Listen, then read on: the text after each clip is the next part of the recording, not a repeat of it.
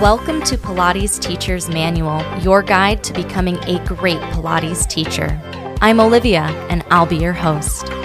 Join the conversation and the Pilates community on Instagram at Pilates Teacher's Manual, and visit buymeacoffee.com slash Olivia Podcasts to support the show.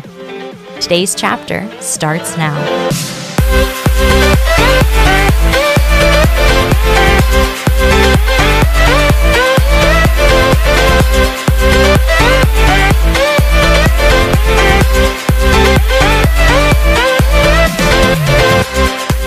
Hello, hello, everybody. Welcome back to the podcast. I am super excited to be on today with Raphael Bender of Breathe Education in Australia. You've heard me talk about Breathe before, so I'm so excited to have him on the show. He's pretty amazing, as you would guess. He has a master's in clinical exercise physiology, a bachelor's in exercise and sports science, in addition to being a Pilates teacher. He also hosts Pilates Elephants podcast, which you've heard me rave about. And he just wrote a book called Strength in the Person, Not Just the Body Part, which I am really thrilled to be able to hear more about from him. So thank you so much for taking time out of your busy day to hang out with me, Raph. Thanks. It's great to be here, Olivia. Thanks for inviting me on. Of course, of course, of course. First thing I always love to hear is, how did you get involved in the wild world of Pilates? Well, I came to Pilates when I was in my mid-thirties, I think. I've always loved movement. I think, like many of us who've been to Pilates, you know, all through my youth, I, I did athletics. I used to love running and exercising and uh, in all shapes and forms. And in my twenties, I learned martial arts, and I actually had a martial arts school. Like, that's kind of a grandiose term. It was, you know, a dingy room at the back of the local gym for a number of years, and Um, was also, you know, pretty much into yoga. I used to do Ashtanga yoga, you know, very regularly for, for a few years. Probably around the early two thousands, I really got interested in opening like a business with martial arts plus yoga. And I thought, oh, we'll whack on Pilates on there as well, because that seems to be popular. I had never done Pilates, but I just thought, oh, well, it kind of goes with yoga, you know. So I thought I should go and learn something about how to run a yoga and Pilates studio, because I didn't know anything about business. I was a musician and a martial artist, and I, I knew, you know, nothing about money or business or any, any of that stuff.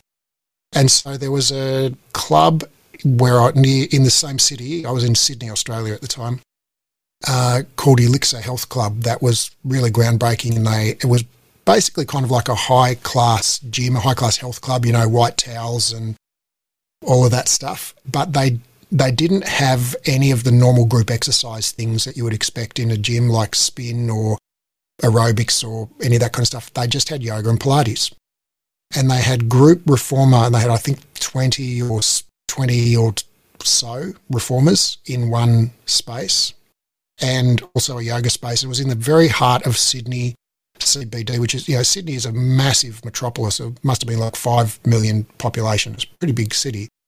So this was like high, right in the in the middle of the, the C B D, like right next to the financial district. And so I just started, I was like, oh, you know, I'm going to go and check out this place and see what they're all about. So I, I bought a membership and went and just hang out there. And because I was teaching martial arts in the evenings, I basically had all day, every day free. And so I would just go and indulge in exercise for like four hours a day. You know, so I was just there stretching and working out and, you know, all of that stuff all day. And so I was in there in the off-peak periods. And so I just got chatting with this cool guy I met there one time. We were both having a stretch and, you know, just said hi and started chatting. It turned out he was one of the owners. He offered me a job. And he said, oh, do you want to come and work with me? And I said, oh, doing what? And he said, like, I don't know, but we'll find you something. So I started working there. And, you know, like I said, I knew how to, I knew how to, I was a musician. I knew how to play the bass guitar. I knew how to teach Kung Fu, but I, and I knew how to, sort of knew how to practice yoga a little bit, but I, I wasn't a yoga teacher, and I didn't know anything about how to run a business or a health club or any, any of that sort of stuff. And I'd never, never done a Pilates class. And so he put me on the sales team. He said, oh, you can sell memberships. I'm like, oh, I don't know how to do that. He was like, oh, don't worry, I'll teach you. So he he started teaching me how to sell mem- you know memberships to a health club, and part of that was you had to learn all about the product. And so, you know, I started doing Pilates classes and started doing, there was a group reformer, and I continued to do yoga there. It was awesome. Um, they had some great teachers. And fast forward a few months, I'm on the sales team. I'm enjoying my work. I'm like, oh, this is great. I'm learning all the business secrets of how to run a, a health club.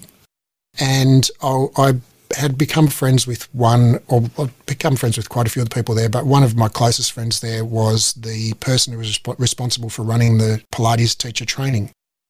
And uh, was STOTT Pilates. They did STOTT Pilates teacher training. And my friend, basically, we were having a coffee in the park across the road one day, and she said, look, hey, look, I'm kind of stuck this weekend. I've got kind of this course that we're running that we only had the minimum number of participants to go ahead, but I made the call to go ahead, but now someone's pulled out and I've got less than the minimum number of people in the course.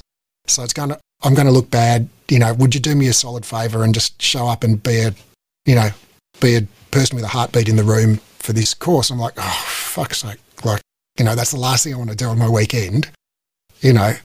And she was like, no, go on, please. And I'm like, oh, you owe me big time for this. And so I sort of dragged my heels to this training, rolling my eyes the whole time and thinking, you know, of all the things I'd rather be doing. Within like an hour of, of the training starting, I was like, oh, this is awesome. You know, this, this is amazing. And it just really grabbed me from from right from the start. Like, I loved the, the precision, I loved the, the, the anatomy, I loved the the attention to detail and all of those things that I think so many of us are drawn to in Pilates. And it just, it really grabbed me in, and it was like, I don't know if it was like a religious experience, I don't think it was, but it was just like, oh, this is so cool. Like, this is just such, so awesome. Where, you know, how did I not know about this? And so basically, I did the I did the teacher training, and I was it was so fortunate there. I was I was working as a, a salesperson. I eventually became sales manager and a club manager, and I managed a, a few clubs and sales teams and stuff there. But the whole time I was studying Pilates, and so I did all of the STOTT Pilates certification. Then when we, you know, fast forward a few more years, my wife Julie and I uh, decided to move back to Melbourne in two thousand four. Five, two thousand five, six, because we wanted to have a baby, and most of our family's in Melbourne here, which is, Melbourne is maybe another major city here in Australia. It's maybe a thousand kilometres, so six hundred miles um, away from Sydney. And yeah, so we moved back, we decided to move back to Melbourne, and we thought, oh, well, we can open, now we can open our studio, because there's nowhere like Elixir in Melbourne. We thought, great, we can, you know, we, I know everything about how they run their business. I've opened three clubs for them. I know, you know, two clubs for them. I, you know, I've run the sales teams there. I've managed the clubs. I, I know all of the systems and processes and all of that stuff. And so we, we had a couple of friends who also had a kind of a similar idea. And um, we just, we opened a studio together called Breathe Wellbeing. And part of the Elixir model was that they trained their, they, they ran the STOTT Pilates trainings to, because at the time in Australia, with group reformer being so such a new thing, there was basically nobody who knew how to teach group reformer. You know, and when I say group reformer, I mean twenty reformers in a in a room, like a fitness style, you know, high intensity fitness class. And so they had to train their own, um, and that's why they did the STOTT Pilates training. It wasn't really a profit centre for them, and so we thought, okay, well, if we're going to have the same model with twenty reformers in a room, we need to train our own instructors. So I um, ended up going across to Canada, to Ontario, did the STOTT Pilates instructor trainer certification. I went across there four or five times. I did the full certification. I did mat, reformer, Cadillac chairs and barrels, injuries and special populations, the whole instructor certification thing. And that was over a couple of years. And in two thousand nine, we started being a licensed training centre for STOTT Pilates. And it was myself and a couple of other people teaching the, the courses. And at that point, we were we were the the pretty much the only, I think pretty much, no, we were literally the only group reformer studio in Melbourne, and the only STOTT Pilates licensed training centre in Australia. There was one woman in, in Sydney who was kind of just a one-person operation. She used to teach a couple of people every year, but we were basically the only sizable business doing it. So yeah, it really was totally an accident. It was not even an accident, it was like I was an unwilling participant, you know. Yeah, so that's that's the story of how, how I found Pilates. Wow, wow. Um, but I will say, sometimes it happens like that. I mean, that's actually really similar to how I got into a teacher training program. I was working at the studio and I was filming the lectures. And I was like, hey, uh, this is actually kind of neat. Uh, can I do this also? Um, so I think that that's wild. And sometimes, you know, you're in the right place at the right time and it all works out. Yeah. Yeah. I think life is full of surprises and, and unexpected directions like that. And I think that if you really want to make God laugh, show him your business plan sort of thing. It's like, um, you know, I think plans are great, but basically life throws twists and turns at you all the time. It's good, good to go with it rather than fight against it. And I'm also hearing, um, I guess Australia does like really big group reformer classes, because I've taught twelve and I was like, this is a lot of people. And twenty, like that's wild. That's awesome. Yeah, it's, that's something that is intrigues me at the moment. And I, I really see that there's a, a rapid evolution of the industry and the method happening at the moment. I think, you know, we're not yet, we haven't reached a steady state of the industry. And I, you know, I listened to your episode a few episodes back of the, the eras of Pilates, you know, and I think we're in kind of a, a time where it's, it's interesting to me. Like when I was, when I went across to Canada to start Pilates, I was just, you know, I was young in Pilates years. I had stars in my eyes. I was like, oh, I'm going to the source of all the great, you know, all the people I've seen on the D V Ds and in the manuals, I'm going to meet those people. And so I went across there and the, the training was awesome. But I actually went to STOTT Pilates headquarters, which is in Yonge Street in, in Toronto. And I was like, oh, I'm going to see their actual studio. You know, I'm going to learn so much. And, and, and I went to the studio, I was very underwhelmed. I was like, huh, this is kind of lame. Ours is already better than this. And so the next time I went across, I, I did a bit of a tour and I, and I went and visited a whole bunch of studios and did some great sessions, you know, fantastic teachers, but like it just in terms of like as a business owner, thinking like, okay, how can I pick up some business ideas from the U S, which we always think of, of the U S. Here in Australia, we feel like we're at the butt end of the world. You know, we feel like, oh, we're just kind of hanging on the bottom of the planet while, you know, everybody else is at the top of the world, you know, and, and we're just kind of in the antipodes here. And, you know, I mean, if you order something off Amazon, it takes freaking six weeks to get here. And, you know, it's like everything just takes a long time um, because we're far away from most of the industrialized world, which is in the Northern Hemisphere.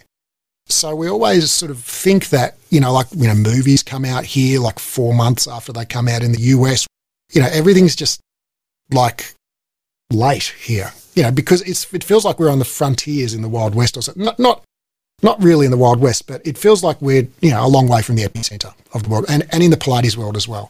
And so I was expecting like these great revelations of like, oh, these amazing businesses, I'd learned so much. And I went along and honestly, I was like, huh, we're actually ahead. We're actually ahead um, from a business sense, you know, in terms of, of uh, creating a, a sustainable business that is profitable. Yeah, and so that's that continues to be the case. And now I've been, I must have been to the U S like twenty times in the last decade, and I'm, you know, very confident in saying that I think the Australian Pilates industry is probably five to ten years ahead of the U S industry commercially, and that the absolute norm in Australia is twelve to fifteen reformers in a room. And if you and, and Pilates in Australia is is one of the top three uh, physical activities for women in their kind of thirties, forties, and fifties, and you know very close to that for women in their twenties and sixties. And that if you asked, you know, ninety nine percent of those women who do Pilates on a daily basis, you know, what is Pilates? I'd say it's fifteen reformers in a room, you know. Most of those women have never heard of Matt Pilates or Cadillac or Joseph Pilates or Romana or any of those things. They think to them, Pilates is you go along, there's some pump and tunes, and it's a sweat session in the best possible way. I, I mean that, you know, as, as a positive. Whereas in the U S, my perception is that Pilates is still much more seen as a kind of a bespoke, artisanal sort of exercise that happens, you know, generally, but one-on-one or maybe one-on-two. Or if you, when when people in the U S talk about group reformer, they often mean like five reformers in the room. And I know that, you know, there's Club Pilates, which has twelve, but, you know, and we can get into that if you want. But I, I still think Club Pilates is, from a business standpoint, is is set up quite inefficiently. Uh, and it still has a lot of that kind of artisanal approach sort of baked into what they're doing. I see what Club Pilates is doing is kind of like it's they've taken a big step towards the model that we have here in Australia with multiple reformers in a room, but they it's sort of like the amphibious beasts that crawled out of the ocean, you know, in the Pleistocene or whatever. You know, they had kind of hands and feet, but they still had gills or something, you know, like it's kind of a ha- half, half the missing link model. Yeah. So in Australia, it's totally the norm. Like it's no one bats an eyelid. It's expected. Like if you walked into a Pilates studio and there are only five beds, you'd be like, this is weird, you know? In some ways, I'd say in Australia, you probably missed out on a lot of the drama and a lot of the sort of like keeping up with the Joneses of Pilates studios in the United States, because they do have uh, very much you teach the way that your teacher taught kind of thing, and everything is small and definitely emphasis on one-on-one. And if it's going to be a big group, like I remember coming out of my teacher training being like, oh my gosh, six people is too many. Like, how can I give an experience if there's six mm. whole people, you know? And then mm. I was able to work in Club Pilates and work with twelve, but I don't know if the focus is different. And I do want to touch on how Breathe kind of changes the game in terms of teacher training, if you'd like, because especially right now, as I'm going through Breathe's program, like the, the emphasis is different and like what I'm getting out of it is different. And I don't think it's just because I've already done a teacher training. Like, I think that like the way you're being taught Pilates is also a little bit different. Well, we, I mean, we, in our teacher training, we've been through so many iterations of the, of our teacher training. When we started in two thousand nine teaching STOTT Pilates, we taught their core curriculum for three years. And over that time, we just noticed that, because the reason that we taught the curriculum was because we wanted instructors for our own studio. And what we found was that we'd teach people, they'd get ninety-nine on their exam, certain people, you know, not everyone. And we'd, we'd tap those people who got ninety-nine on their exam on the shoulder and say, hey, do you want a job? And so we would, we got the, the luxury of, you know, skimming the cream off the top of the milk and, and having the best candidates. But even those people were like, there was a massive gap in their skills, you know, that we were like, okay, we want you because you're the absolute best person in this whole course, but you're still like three levels below where we need you to be to actually put you in a class of our clients. And so, you know, after a while, it kind of dawned on me that's like, oh, well, if this instructor training program is designed to turn out people who are instructors, it's like, but even people who like totally ace the course, the certification, they're nowhere near job ready. You know, that's just, that was kind of a head scratcher for us. And so we just started building in those extra things, like, you know, into the course that we wanted. And it was like, it was, it really just started organically. And we just started going, okay, let's give them some, just some homework to do in between face-to-face sessions to think about queuing or to think about, you know, client retention or think about customer service or whatever. And, be, you know, before, well, after a while, it was like, oh, the homework's actually ballooned out, and now it's like we're kind of teaching them twice as much as we were before, and people were starting to get overwhelmed. And then at one point someone came back to me and said, oh look, I moved away to this other city and did a maybe did the reformer training with us, and then they went and did some other mat training with someone else with someone else in STOTT Pilates, and they came back and said, oh, what they taught me was totally different to what you taught me. And I'm like, ah oh, you know, like I think we're actually not teaching STOTT Pilates anymore. Um, so at that point, we decided to break with STOTT Pilates and teach our own training. That was two thousand twelve, uh, early two thousand twelve. And so we we basically just took what we'd developed, you know, took out the STOTT Pilates specific content and taught what we'd developed, and, you know, we've been teaching it ever since, and we've basically updated the course every, at least once a year, um, and it's had three or four major overhauls where we've basically started from scratch, from a blank page, and, and rebuilt it. And so in its current iteration, the certification is mat work and reformer, and it's based on Joseph Pilates' Contrology. So we teach as closely as possible the original exercises, the original choreography, the original instructions, all of that, as per Joseph's book, Return to Life. As you know, that's the textbook for the for the course. So we, you know, every one of our students has a very, very well thumbed copy of that book, because we go like line by line through the written instructions, the convoluted written instructions. I still can't understand what he means when he's talking about one leg circle. Um, I still get confused about which leg is supposed to be. uh, and that's not because I forget. It's like I've read that passage so many times and I just can't make head nor tail of it. But luckily, we've got a lot of archival footage of well, as well of um, T- Joseph teaching Ted Shawn and a bunch of people at Jacob's Pillow, and Joseph teaching uh, other people on Reformer and stuff. So, you know, we, we try and use the archival stuff as much as possible. So we're, we're, we're teaching students the original Contrology method, and at the same time, we're teaching people group fitness-based, like so what we, we'd call, I think most people would call like a flow-style class, which is really totally not classical or contemporary. It's just a fitness-based, you know, planks and flying splits and all kinds of, you know, fun biceps curls or whatever, on the reformer and on the mat. And so just like making up stuff or looking at looking on YouTube and going, oh, that's a cool exercise, I'm going to give that one a go, and teaching in groups.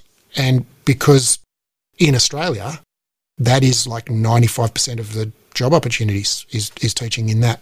But we still wanted people to understand the, the history and, you know, where it's come from and, you know, how it's developed over time. So, yeah, so we teach.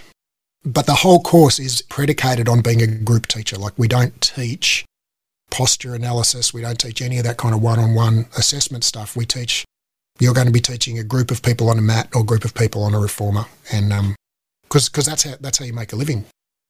What I'm really appreciating about the course right now as well is that it's beyond just the choreography, that you're also learning the best ways or actual pedagogy on how to teach, which is something that was left out of my teacher training, where it's like, well, this is the choreography, but there wasn't. And we talked about, you know, layers and like, how can we build an exercise up? But in terms of like, what is the best way to get your student to remember the exercise or to actually learn the exercise and be able to have choices or to feel like they have agency in this thing?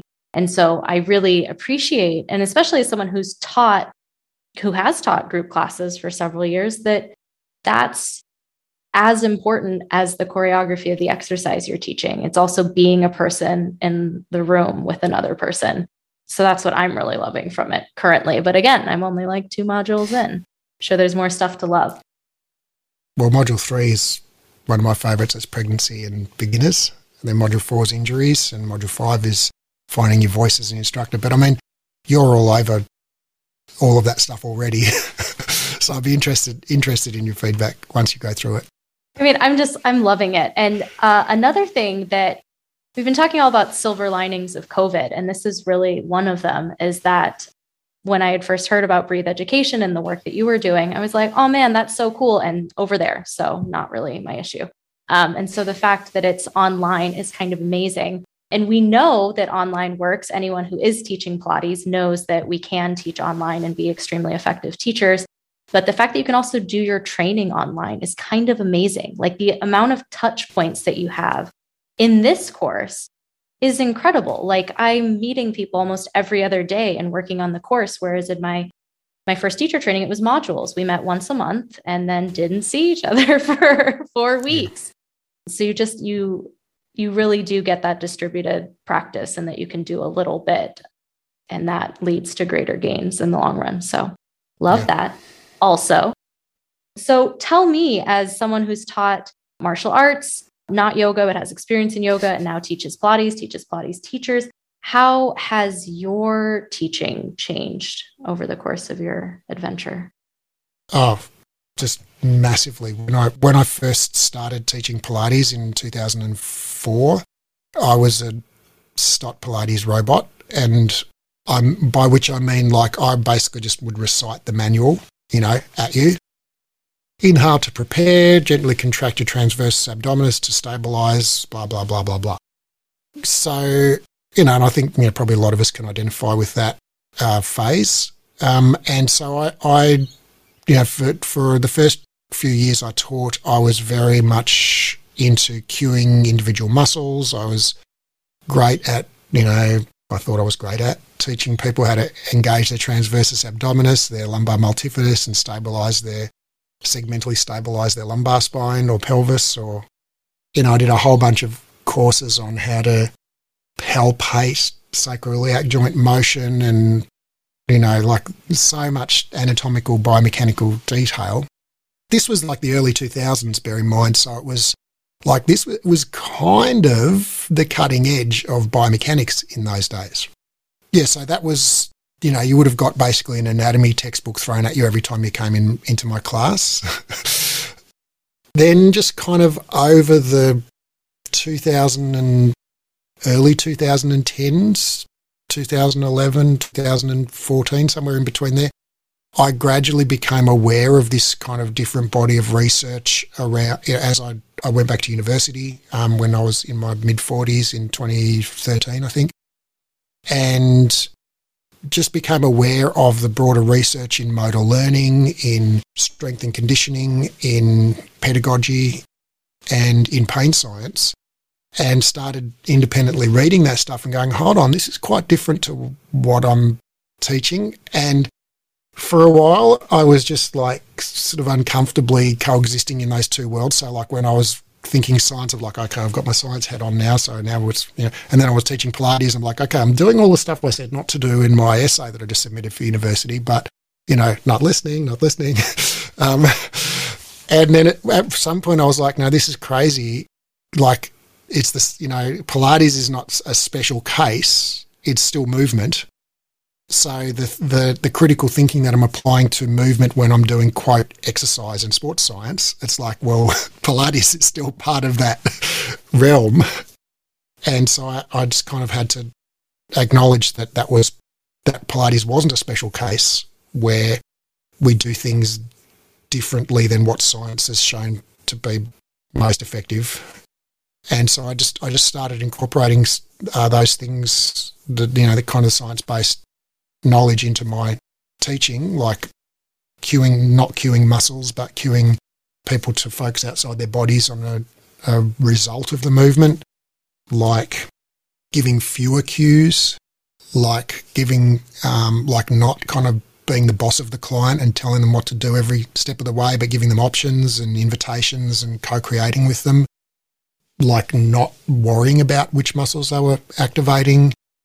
So now, you know, I don't teach Pilates on a daily basis anymore, but when I do take, you know, rare sort of private clients, or when I teach my wife, for example, my cueing is like ex- uber minimalist. You know, really, I'm just like, okay, push the carriage out. You're doing awesome. Keep going. You know, like that's, that, you know, that that's about the level of that. And yeah, so I, I think as, as I've learned more and more, I've cued less and less. I think Pilates has been treated, at least in the United States, as like an unchangeable thing, and it has to be taught, especially if you um, subscribe to lineage and you're like, well, I have to pass on, you know, what my teacher passed on to me, which is interestingly also very big in the Ashtanga tradition. I also mm, uh, mm, practice mm. Ashtanga. And it's wild um, when you're talking about coexisting in these two spaces that Pilates does kind of set itself up to be an exception and to be like, oh, well, you know, all of our teachers know all the muscles, so they're good teachers, even though that's not really helpful. And I'm actually kind of glad that I hadn't done Pilates before I did Pilates teacher training, because it's kind of, uh, I don't know if alienating is the right word, but it's like this teacher has all this knowledge and you just don't understand because you don't know where your multifidus is. And I'm like, oh no. And that's obviously not the kind of experience you want your clients to have, I hope. I just love that your teacher training has changed, because not a lot of teacher trainings change. It's just the same. And like, this is the manual. There you go. And even if you did the training ten years ago, like definitely something changed, but it doesn't. Yeah. If you did our training last year, you would have found it significantly different to what you're experiencing at the moment. I just, I think this, I mean, there's a, there's a timeless tension, and I think it's just part of human nature, between people who want to look backwards and preserve, you know, the past, and people who want to move forwards. And, you know, I'm quite interested in history. Uh, and so I, one of my favourite uh, podcasts of all time is called The History of Rome with Mike Duncan. And it's several hundred episodes on just the history of Rome from its inception in about six hundred B C to the collapse of Byzantium in about fourteen hundred A D.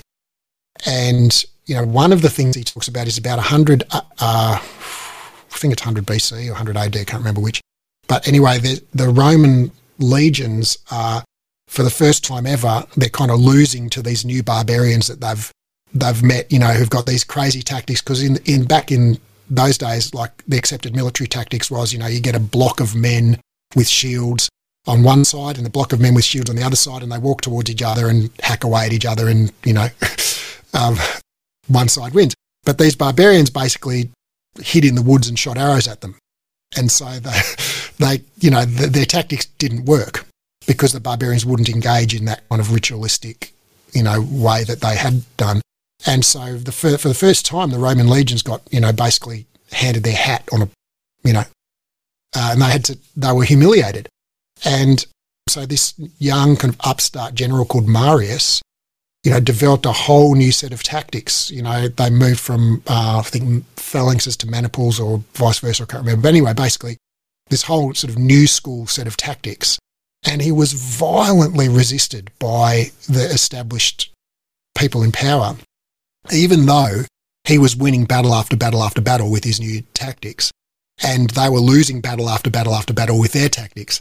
And it was basically, you know, ten years of politicking and struggle and strife, and eventually they adopted his tactics, and then Rome, you know, flourished and started kicking all the barbarians' butts and, you know, taking over the world again. But it's like, even in like one hundred B C or one hundred A D, I can't remember which, but it was like the new school versus the old school battle. You know, it was like contemporary versus classical. It was, it's like, it's just human nature. And, and I think I want to be on the side of Marius. I want to be on the side of people who are not wedded to doing it a certain way, but are, who are just interested in doing it the whatever way is best.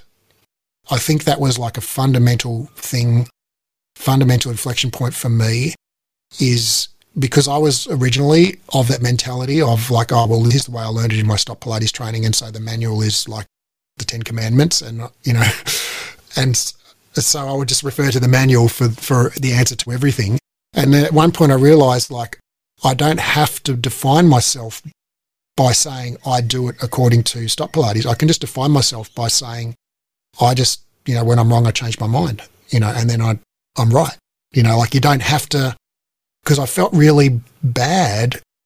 Like, this was what I was trying to explain before, like this kind of internal conflict where I was learning one way at university and reading science or whatever, and then I was kind of doing this other, doing something different when teaching Pilates.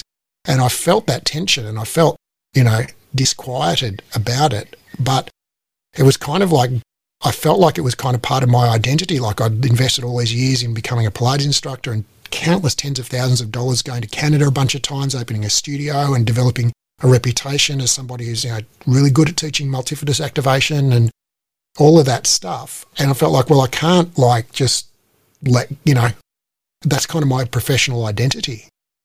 And I realized it's like, yeah, I can just let go of that. Like, I can just be like, oh yeah, okay, that was really good, and now I've learned something even better, so I'm just going to do the better thing. And it's, it was so liberating to to take that attitude of, oh, I don't have to be locked into something. I can just change.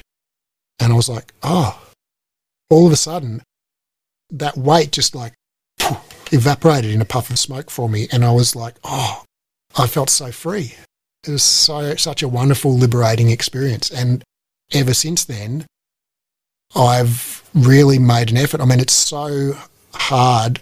It's so easy as a human to identify with the content of what you're teaching. So I really make an effort to not invest my identity in we do it this way. Like at the moment, you know, the current best science is, like I mentioned before, when we cue, to cue, to use cues that promote an external focus of attention. You know, so you're just focusing attention on the mat or the footbar or the carriage or the straps or whatever outside your body. That's the result of the movement. So the movement of the straps, make the straps move smoothly, make the carriage move silently, you know, push the mat into the floor, whatever it might be. And so that's what we teach. But but I don't see myself as an advocate of external cueing. I see myself as an advocate of whatever current science, you know, indicates is the best practice. And if, if next year, you know, a new meta-analysis comes out and says external cueing is actually not the best way, there's this other thing, I will just let go of it like that. And I'll be like, oh yeah, great, okay, let go of external cueing. So I, I really, I think that's such a liberating thing. And I like, I totally see the value. Like, you know, like I said, I've practiced traditional martial arts, I've practiced Ashtanga yoga.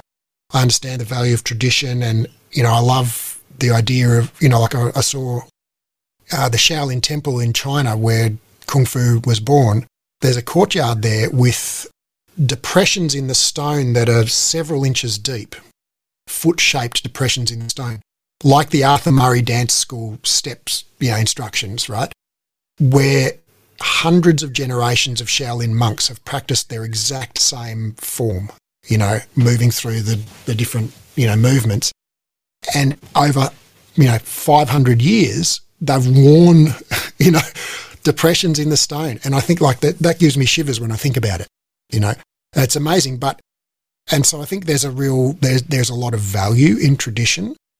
I don't want to disparage anybody who teaches from a tradition, through a traditional lens, but I think that we need to be clear that the value of tradition stops when we're discussing questions about how does the world work, empirical questions like, is cueing individual muscles the most effective way for humans to learn movement skills? No, it's not, right? And if tradition says it is, well, tradition is wrong. You know, is there a value in learning, you know, a flowing sequence of movements like Joseph Pilates taught, because it puts you into a into a flow state and there's a connection with history? Yes, there's a massive value in that, but yeah, that that's not the same thing as saying everything that Joseph said is true, or everything that Romana said is true, or everything that my teacher said is true.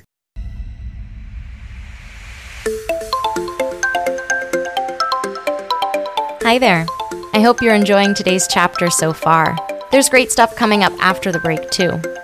Be sure to subscribe wherever you're listening and visit buymeacoffee.com slash Olivia Podcasts to support the show. There you can make a one-time donation or become a member for as little as five dollars a month. Membership comes with some awesome perks, including a shout-out in the next episode, a monthly newsletter, a monthly Zoom call with me, and more. You can also visit links.oliviabioni.com slash affiliates to check out some sweet deals on products I use and love. Now back to the show.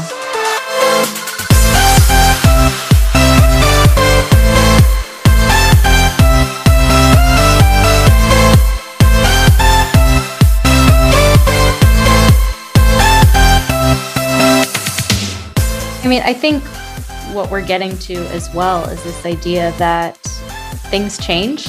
What we know about things changes over time. And, you know, I can't imagine that, you know, hygiene practices from two hundred years ago are things that we want to like be like, well, we didn't used to take baths, you know, like that seems like a silly thing to hold on to. And also knowing that it's going to change. Like sometimes I like to imagine like, okay, two hundred years from now, we're all gone. Our grandkids are maybe running around, or maybe they're not. I don't know how long we live then. But like, is Pilates going to be exactly the same? Like, is the way we exist in the world going to be exactly the same? Hopefully we've learned some new things. And if we can implement those things to the benefit of the people we work with, the more, the better. Like yeah. you can, you can hold both of those. I think. I think it's al- it's also interesting to me, this sense of tradition, because the, the history of Pilates is very recent, you know, and pretty well documented, especially over the last sort of thirty, forty years. And having a daughter now who's fourteen, it's given me some insight into this as well. Like, you know, she sees movies that were made, you know, my fourteen-year-old daughter, born in two thousand six, she sees movies that were made before two thousand as, quote, vintage, you know. So all of the movies that I, you know, to me, a vintage movie is like an old sort of Humphrey Bogart movie or something in black and white, you know. Um, whereas to her, like all of the movies that I think of as modern, you know, like Alien or something, you know, that's a vintage movie, you know, to, to my daughter. Um, or The Matrix. She's like, oh, it's so quaint, you know, vintage, you know, effect. um, so, so retro. And to her, like, the way things are now is the way they always have been, right? She don't, she sees it like pre two thousand six as like one thousand B C. And so I think it's, it was the same for me when I was growing up in the STOTT Pilates world. Like I was given the STOTT Pilates manuals with Moira in them, talking about transverse abdominis, et cetera. And to me, that was like, okay, that's Pilates. But I didn't realise that those were only written in two thousand one or something, right? And that cueing transversus abdominis, et cetera, was something that only came into Pilates at that time, right? That in the nineteen eighties, that wasn't a thing, right? And that in in the, all, a lot of the things that came in that that also like that whole dancer aesthetic, like reach and long and lean and graceful and all of these things, they came in. They weren't part of Joseph's original Pilates, you know. They were brought in by Romana and a lot of those sort of elders who were all dancers. Joseph wasn't a dancer. He was his movement was herky-jerky, clunky, nineteenth century medical gymnastics, you know, s- style movement. And, you know, so a lot of the things that we think we think of, and the, the, even stuff like the principles of Pilates, you know, flowing movement, concentration, control, blah, blah, blah, they weren't made up by Joseph. They they were introduced by other people after Joseph was dead. And so, like, a lot of these things that we assume as, like, inherent parts of Pilates, like cueing individual muscles, Joseph never did it. The powerhouse, the core, the principles of Pilates, none of that came from Joseph Pilates. They were all added by people at various points along the way. But now we're handed this in our teacher training. There's a manual and it says, here's the things we do. And we think, oh, oh that's just like the stone tablets from Mount Sinai. But it's not. It's just a pamphlet someone made up ten years ago, you know. And I mean, I also think in terms of like where Pilates came from, I just talked with, I was talking with another teacher and this idea that like there's rowing exercises in the reformer and no Pilates teacher is like, well, Joseph Pilates invented boats. Like, like obviously like rowing existed. These ideas existed. Nothing happens in a vacuum. And that goes no. for us now as well. Totally. It would be cool if Joseph Pilates invented boats, but like, how would he have gotten actually, here? I can imagine some kind of boat with springs and a um, moving platform on it or something. That V-shaped so that yeah. you can't sleep comfortably. Yeah. Damn Joe. Just let us the sleep. Boat, the boatnasium. Yes. So maybe this is a silly question because you have an entire teacher training course. But uh, what advice do you have uh, for new teachers? What do you see coming out of teacher training? Maybe even for yourself when you came out of teacher training. Well, I think for new teachers, my advice is focus on the client, more on the client, less on yourself. I think when you're a young teacher, and when I say young, I mean young in Pilates years, like you're recently certified, you know, it's real seductive to, because you've been focusing on learning, you know, memorizing all the exercises and the breath patterns and the strings and the choreography and the cues and the, all of the stuff. And so it's real easy to get seduced into thinking like, okay, that's what's important, but it's it's not. You know, the thing that separates teachers who have, you know, full sessions and clients lined up around the block from teachers who don't is not superior memorization of all the muscles, you know, cues, exercises, or blah, blah, blah. It's connection with, with their clients. It's, you know, leaving their clients feeling good, you know, mentally, physically, and emotionally. it's following up with people outside class times and going, hey, I was thinking about you. Would you like to try this other thing next time we get together? Or, you know, like it's, it's the focus on the clients that is actually where you should be focusing. And honestly, I mean, I know so many great teachers who teach just the same fifteen exercises with everyone, right? And not the not complicated exercises. I'm talking just footwork, lunges, hundred, you know, just the basic, basic exercises. And that's not why clients come to them. They don't go, oh, I love going to such and such because they always teach me footwork. It's like the clients don't even care about that. The clients love going to that, those people because of the way that they make them feel seen and heard and valued, the way they, you know, motivate and coach them and affirm them and, and build them and stretch them, you know, figuratively as well as, you know, literally. It's like it's all of that interpersonal stuff that happens when you focus on the client and and think like, okay, why is this person here? Why are they paying me money to do this? Well, because they want to get out of pain, or they want to stop thinking about their monkey mind for an hour, or because they want to feel stronger, or because they want to, you know, whatever it is that they want, the client wants. It's like, well, focus on that, you know, focus on that. And don't worry if you cue the freaking exercise wrong. The client won't know. The Pilates police aren't watching you. No one cares. Like, literally, it's okay. Just teach, like, think of, you know, if you if you come out of a certification program and you know five hundred exercises, when you say, like, quote, no, five hundred exercises, like, you probably only really know ten or twenty exercises that you could teach with your eyes closed and both hands tied behind your back. Just teach those. Just teach those ones. Teach the exercises that you're like, ha, I could teach that standing on my head. Well, just throw out all the others. Just teach the, the ones that you're really, really confident at, so that you're not worrying about, oh, how do I cue footwork, or how do I da-da-da. You're worrying about, how do I help this client overcome their self-limiting belief, or how do I encourage this person to work a little bit harder today, even though their energy is a bit low, or, you know, like, think about those things. Don't think about which cues or which foot bar setting. If you get the foot bar setting wrong, no one cares, you know, no one cares. I think this is a really great segue into your book, which I've had the pleasure of reading, because your book, Strength in the Person, Not Just the Body Part, has a healthy bit of information on the exercise bit, but also looks at the entire person bit, which is even more than the exercise, because that happens even when they're not exercising. So can you share a little bit about your book and how that came to be? Well, I've been teaching Pilates now fifteen or sixteen years. And like I described, my journey has been from one of extreme orthodoxy, you know, teaching verbatim from the manual, to grad to gradually starting to question that, and and then teaching my best understanding of the science, you know, what science tells us is the best way to teach.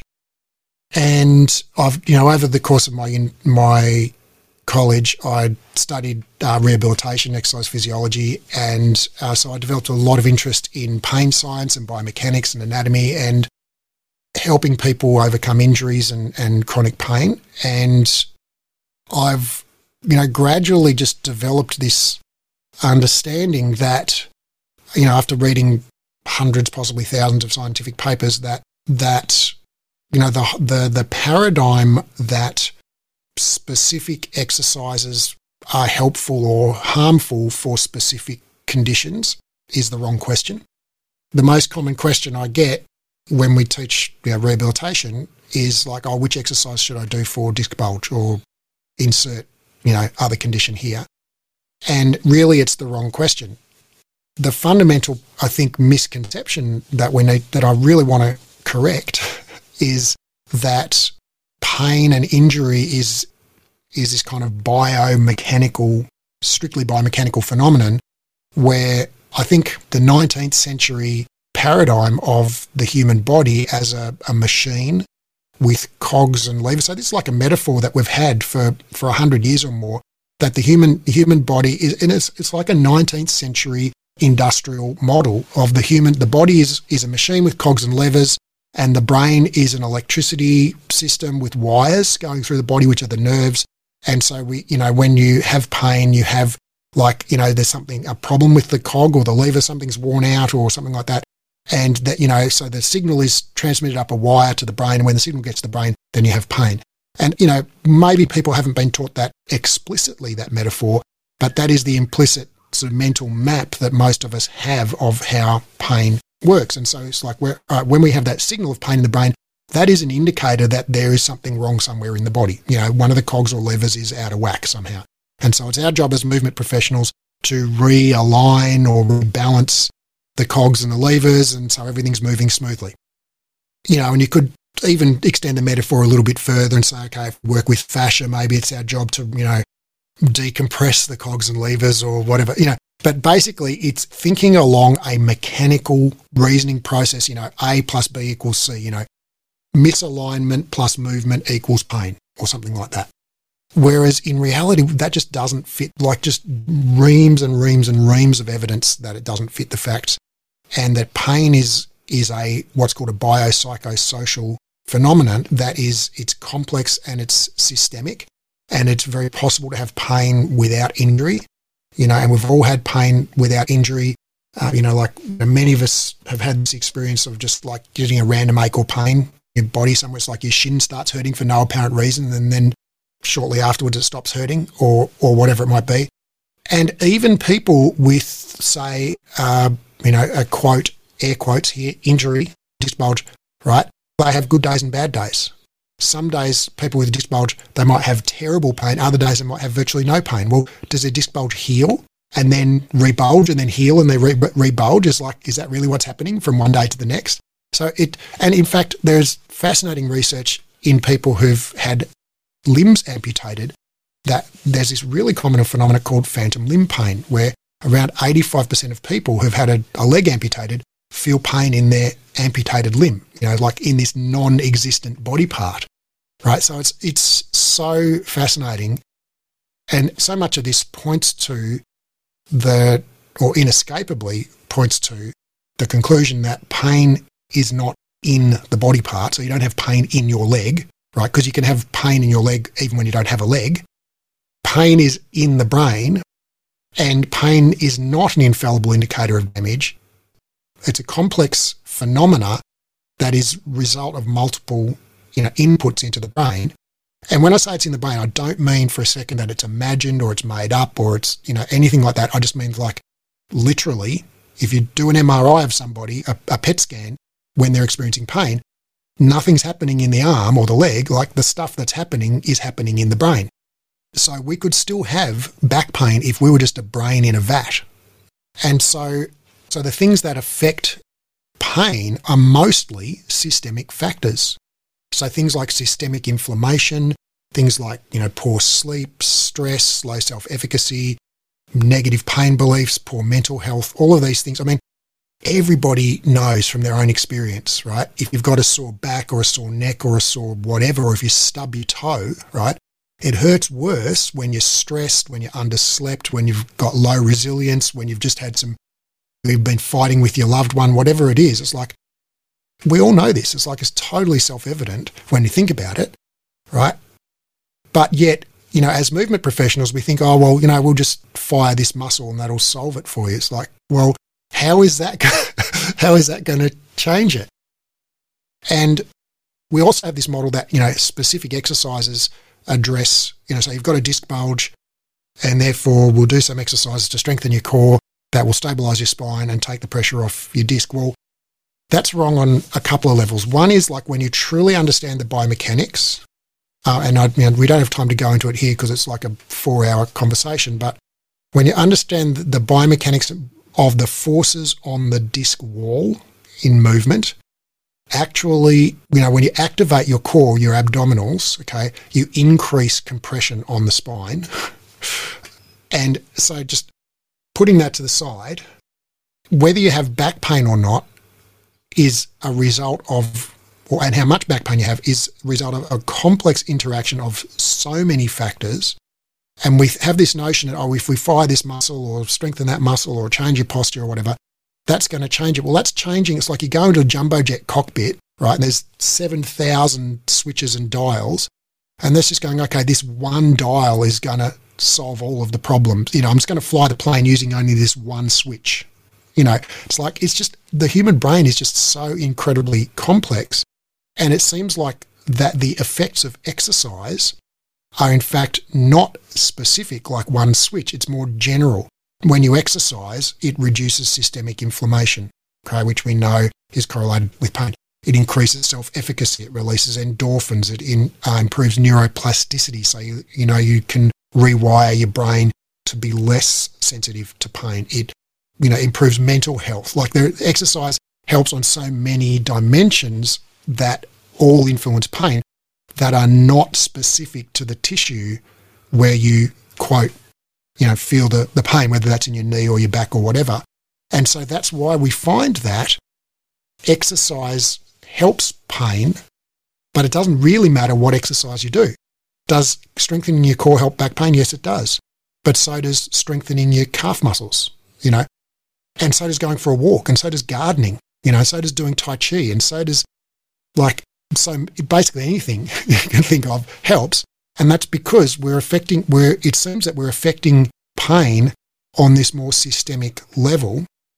And so the, the whole question of which exercise should I do for disc bulge or which exercise should I avoid for disc bulge, we can substitute for disc bulge like shoulder impingement or spondylolisthesis or arthritis or hip impingement or whatever, is the wrong question.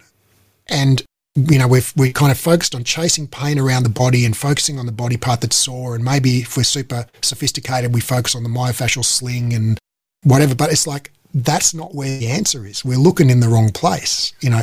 The answer is look at the whole human in front of you. And I really would like to change the conversation, the phrase that we use in Pilates of look at the body in front of you, to look at the human in front of you and work with the human in front of you.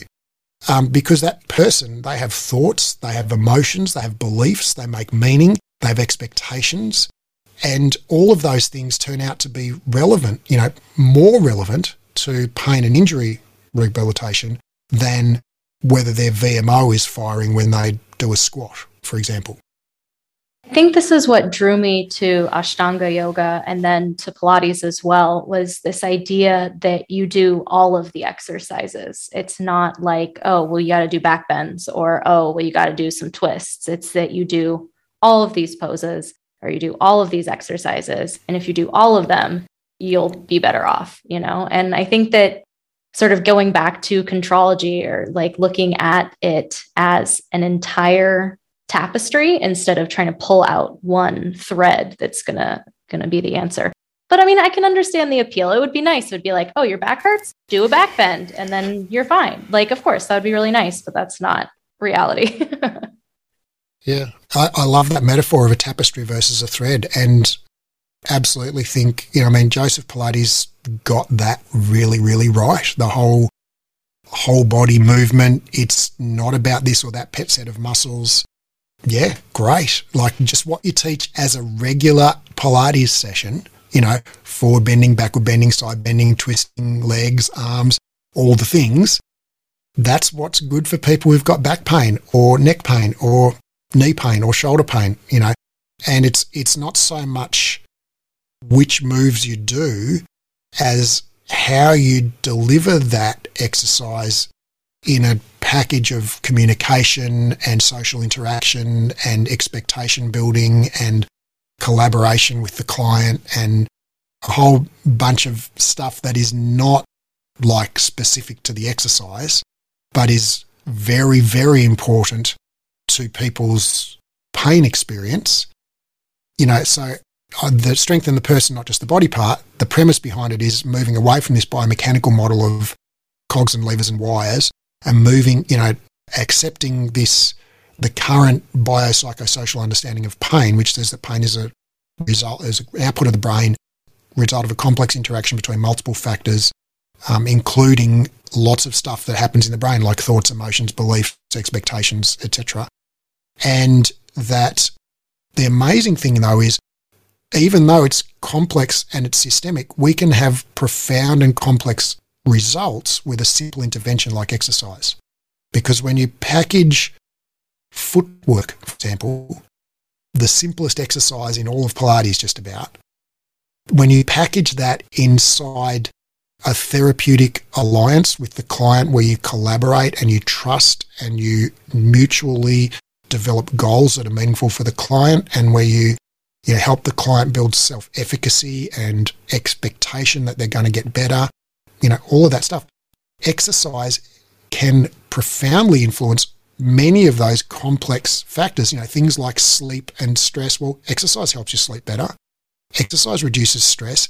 Exercise improves mental health. You know, exercise releases endorphins. Exercise improves expectation. Exercise improves self-efficacy. It's like we don't have to do specific different interventions for all of these things necessarily. We can just give like the same simple exercises that we've been giving people with just a different narrative and a different mindset of collaboration with the client rather than kind of directing the client. We coach the client. And it turns out that, you know, when we follow the science, it's actually the simple things that work best rather than the complex things, which I think is wonderful because it means like it's really easy to learn how to give best practice care. It's like it's actually a lot easier than learning how to give like non-evidence-based care.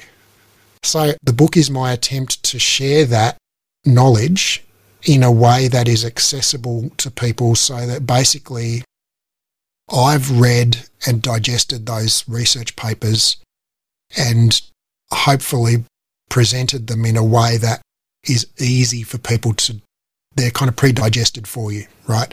And I've tried not to oversimplify it, but I've tried to present it as simply as possible, but not more simply, so that people can understand the science and they can understand that a little bit of the nuance, you know, on both sides.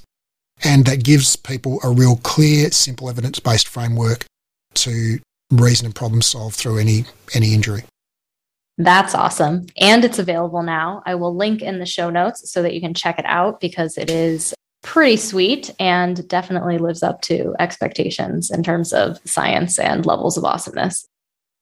Well, your um, thanks to you, Olivia, because you know you read uh, an advanced copy of the manuscript and gave me some really, really awesome feedback, which I've incorporated into the into the book. So thank you. Well, I am excited to uh, read the official copy now. Yay! Is there anything else you want to slide in? I don't want to keep taking up all of your time, but is there anything else you want to touch on that has not been touched upon?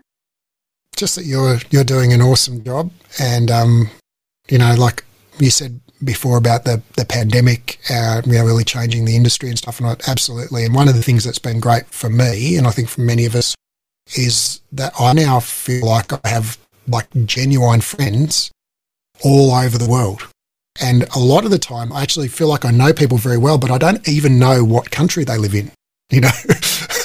um, and I think that's so wonderful now that, that, you know, I mean, we've all got social media, you know, friends who aren't really friends, but I've actually developed friendships with people uh, and professional connections with people all over the world, and you're one of them. And, um, you know, I think there are, I see that happening all over. And um, I think it's been a fantastic thing that, fantastic kind of silver lining of the pandemic that has brought a lot of us together on social media around the world. And your podcast is a, it's not really social media, but it's, it's sort of part of that whole sort of evolution. And, you know, I look at your list of guests and, you know, I recognize most of those people and, you know, um, yeah, so I think, I think, you know, you're making a fantastic contribution to this whole conversation and um, keep up the great work. Thanks, Raph. That means a lot coming from you, but I really appreciate you taking the time and being on the show and sharing your wisdom. What a ride, man. What a treat. Thanks for coming on. Yeah, I think we'll, we're we're not it's not over yet. Um, and I, I think there's there's more a lot more to come. Yeah, the adventure continues. Until next time.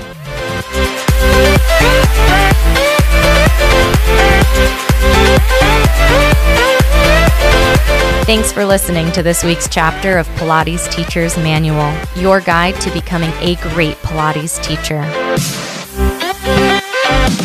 Check out the podcast Instagram at Pilates Teacher's Manual and be sure to subscribe wherever you listen.